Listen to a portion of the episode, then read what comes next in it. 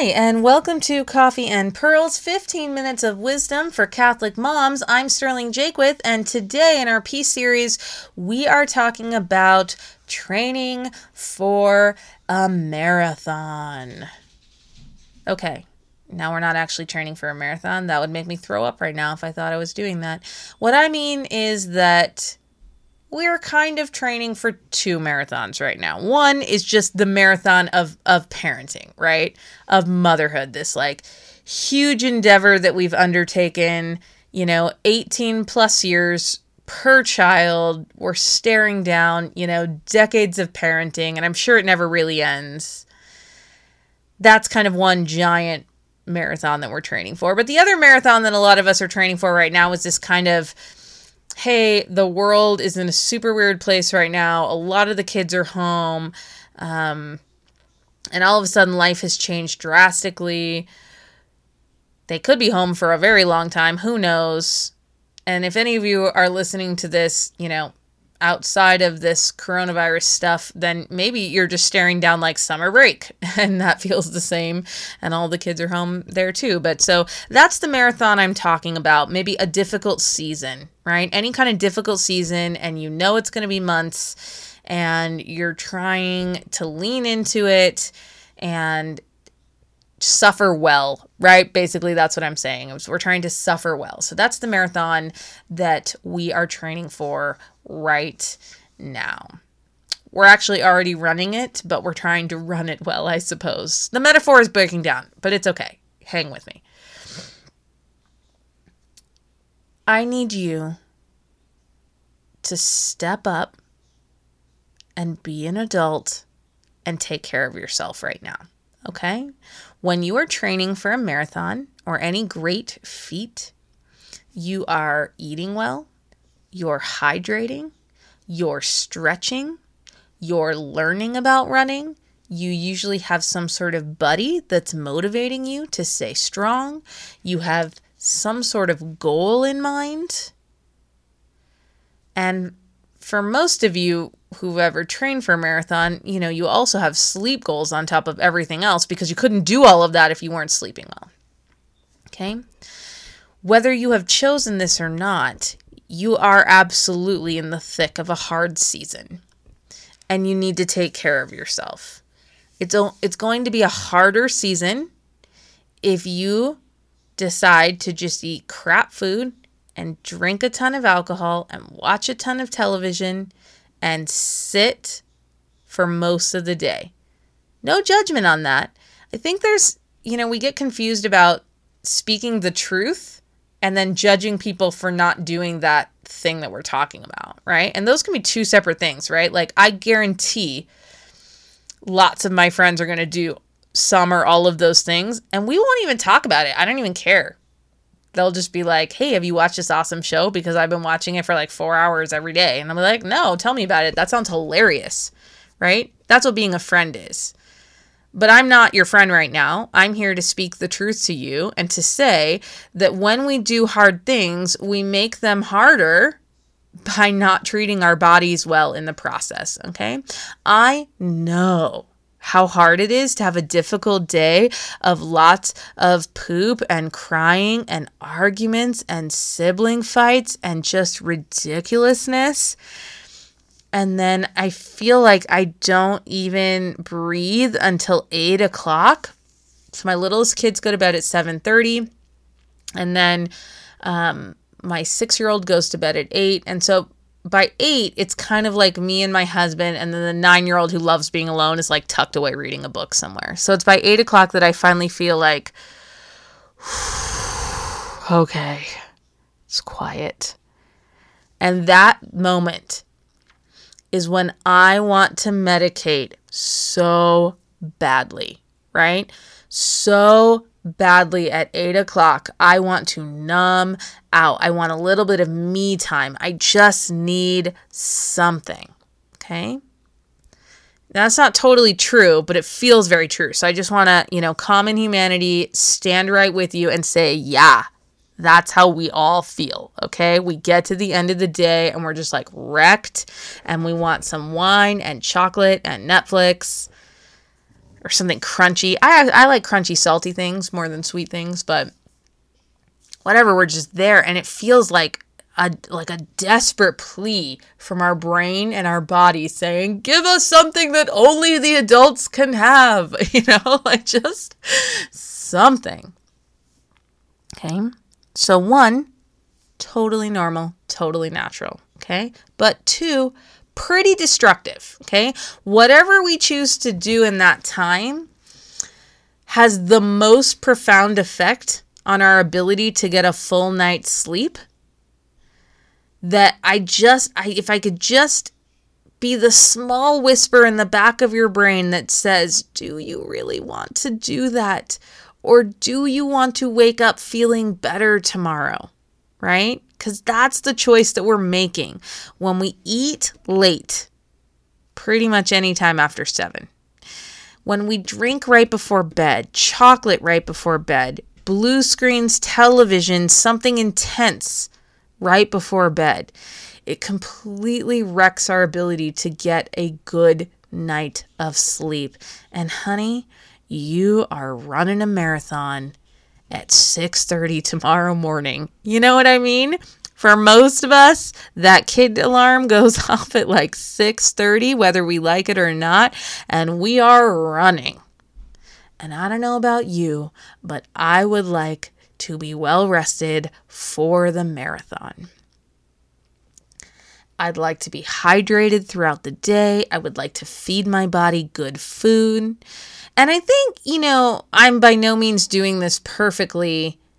And so what I seek to do is to identify something bad that I'm doing, like a, like something I know that's not optimal, and replacing it with a slightly more optimal version of that, right? So, right now for breakfast, I'm eating straight up a protein bar from Costco, right? I'm not making eggs and spinach and whatever. I'd love to do that, but I am a grumpy breakfast eater.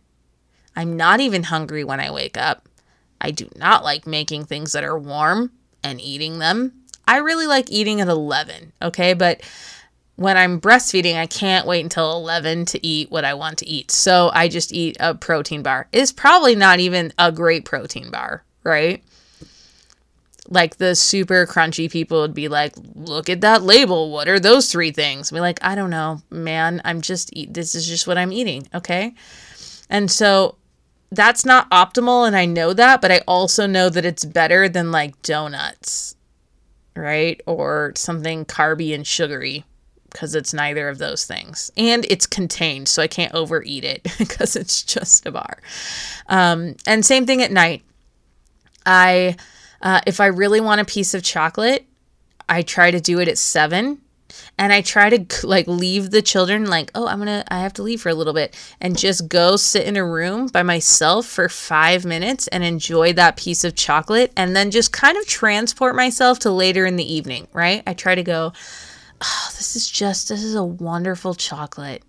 We've almost made it to the end of the day. And, and what a special treat this is. And I just like really try to lean into it and enjoy it and eat it slowly and feel that same like release or high five that that I want at 8 or 8:30 right then and then the other thing I do is I drink tea with some stevia in it at eight. And so all day long, I'm I kind of pep talk myself and I'll say, oh, but you know what? At eight o'clock, you can make some lemon chiffon tea and it's gonna be so good. Okay? Now, when I'm drinking lemon chiffon tea, does it taste like wine and chocolate? No, it doesn't. And it is not as good as wine and chocolate. But I've hyped it up I really choose to savor it. And I know that I'm going to sleep well because I'm running a marathon tomorrow. And until we see the wisdom in that, until we choose to be mature enough to pick the long term gain over the short term burst, we are going to continue to run ragged on empty with no fuel and I've been kind of challenging my husband on this because, you know, we tend to grow at different times. I'm sure there's a wonderful, godly reason for that. Uh, but it's annoying too because sometimes I'll want to grow and I'll be like, come with me. And he'll be like, no, I'm not ready for that. You know, and this is one of those where I've been kind of pushing for doing more mature things at the end of the day instead of the things that I know that hurt us. Okay. I'm not going to say that it's bad for everyone, but probably for most of us, right? Like for most of us, it's probably not great to, to eat bad food and drink and watch TV right before bedtime. Okay. And again, I know when you've got little kids or a lot of kids, that just feels like the only time you have. And to that, I would respond, yeah, maybe, but is it worth your sleep? And you have to answer that for yourself. And when I blow it, because sometimes I'll just be like, no, there's such a rebellious teenager in me. I'll be like, forget it. I'm not even going to wear my blue light blocking glasses. I'm just going to watch three episodes of Lark Rise to Candleford right now you know? And then I have a horrible night's sleep and I wake up and I'm like, yeah, I totally did that. I totally chose that. And I guess it is true that when I watch TV right before bed, I don't sleep well, you know? And that's fine. It's good for us to do that every once in a while, I think, just to know, like, yeah, okay, I guess my rules are there for a reason. Mama, you are running a marathon tomorrow and what you eat and what you do today is going to determine your night of sleep, which is going to determine your energy tomorrow. Stop short changing yourself. Okay? And I'm also kind of saying this because I think for the people that listen to Coffee and Pearls, you guys are self helpy kind of people, right? You're the ones that are like, have those moments where you're like, I should be better at this. And then you want to pop up and hear something like this. I think there are a lot of you that, a lot of women out there that's that's not their cup of tea. And they're like, I would hate this podcast. I'm like, totally, you would totally hate this podcast and go listen to a different one. Like, um, Abiding Together. Love that podcast. So beautiful. That is like a cup of tea and a hug, right? Those ladies are just like cup of tea and a hug. You know, mine is a little bit more like a kick in the pants. This is like a holy kick in the pants podcast. That's what it is. But I know that you want to be the best version of yourself, and I know you want more energy. And I know you don't want to feel like you're drowning. And if you can control nothing else in your life, you can control what you put in your mouth and what you choose to watch and when you go to bed. I want you to be filled with peace. And it is really hard to be filled with peace when you're tired. I had one horrible night of sleep I don't know, it was like a week and a half ago, four hours. And I was like Gollum the next day. I mean, it was just, it was like that. It was like, you know, Dr. Jekyll, Mr. Hyde. Like, I was a totally different person that day. And it was so hard for me to do all of these things. And I was like, we should order a pizza. Because when you don't get enough sleep, your body goes, please give us easy carbs and sugar for more energy. You know?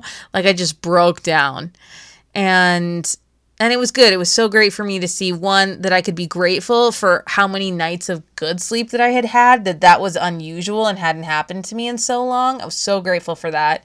Um, and then I was just grateful for everything that I've read and learned, and that I work so hard to sleep well, so that I can run this marathon every day and take care of these six kids and those three, you know, boys under three.